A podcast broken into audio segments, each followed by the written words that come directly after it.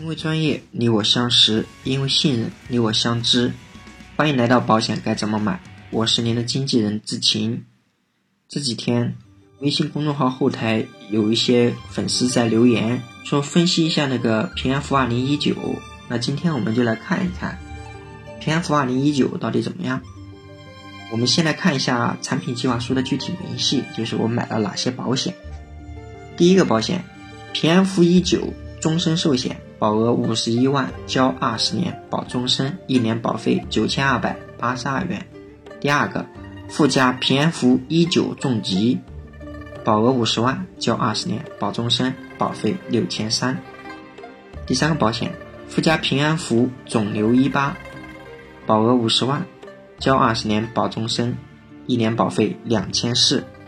第四个保险，附加长期意外一三。保额五十万，交二十年，保到七十岁，一年保费两千五。第五个保险到第八个保险都是那个被保险人的豁免保险和投保人的豁免保险，每个人是有两份。那总体算下来，我们首年的保费是两万两千五百一十四点三元。投保人是一个三十岁的女性，被保险人是一个三十岁的男性。那接下来我们看一下保险责任的介绍，一个一个来。先看平安福一九终身寿险，这是个主险。首先，这份保险没有等待期，身故保险金的基本保险金额是五十一万元。保单生效十八个月之内，如果达到了健步计划的标准，我们的身故保险金可以额外多赔二点五五万元。如果二十四个月之内全部都达到了这个健步计划的标准，可以额外赔五点一万元。另外，在七岁之前，如果得了一次轻症，这个身故责任可以多赔十点二万元。如果得了两次轻症，就是二十点四；三次轻症呢，就是多赔三十点六万元，这是都是额外多赔的。那这个产品有什么优势啊？第一个疾病是没有等待期的，这个是非常棒的。绝大多数的身故责任在疾病这一块是有九十天的等待期，有的甚至于有一百八十天。第二个，七岁之前如果得了一次轻症，它就会额外增加身故保额的百分之二十，额外多赔的。两次就是百分之四十，三次百分之六十。啊，第三个。如果您是一个运动达人，在保单生效前两年，每个月至少二十五天运动的步数都达到了一万步，这份保险从第三年开始，咱们的身故的保额可以额外再多赔五点一万元。那这个产品有什么不足的地方呢？第一个，产品比较贵，相对于其他同类型产品来看的话，大概比其他产品。贵百分之二十的样子。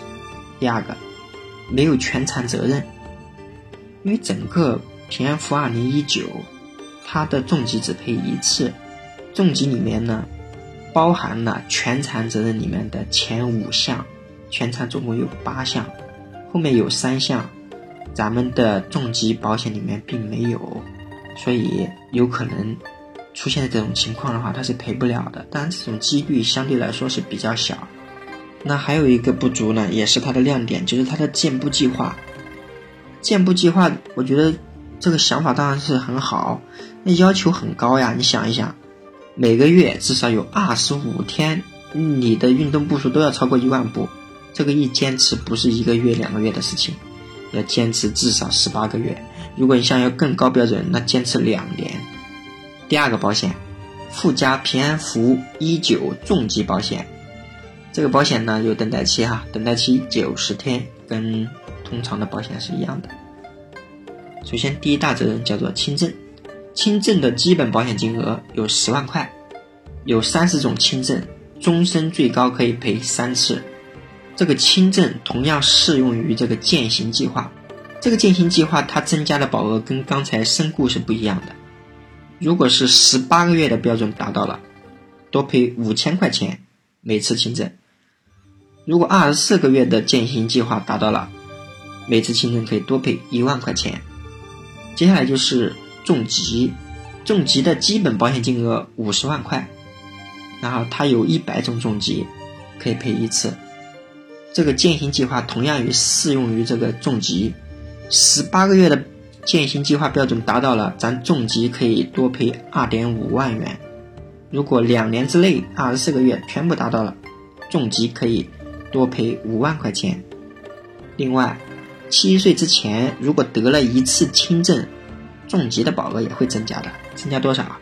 每多得一次，增加十万块，最多三次。所以最多可以增加三十万块钱，看着是不是很诱人？那这个产品有什么不足的呢？其实附加的这个平安福一九重疾当中，它的轻症责任依然是沿用了之前的一贯作风。熟知我节目的朋友应该知道，平安福二零一八，它在轻微脑中风啊、微创冠状动脉介入手术啦、不典型心梗啊。微创冠状动脉搭桥啊，这些常见的轻症是不赔的，而这里一样还是不赔。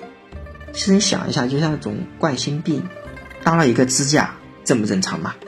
但是目前平安福系列产品都不赔。那脑中风，脑中风应该也挺常见的，中风在临床分期中的第四期，而且达到了基本生活能力两项以上丧失就能赔了。但也有极少数的产品在中风的第三期，即便没有达到基本生活能力也能够赔，但是这种产品太少了，咱不用激动哈，因为平安福系列产品对于什么轻微脑中风不赔啊，他只赔脑中风后遗症，这个要求比我刚才说的还要高一些了。好的，本期节目到此结束。如果您想找一位财务上的经纪人，志勤可以为您的家庭财务出谋划策。关注微信公众号“保险该怎么买”创始号，更多有用资讯等着您。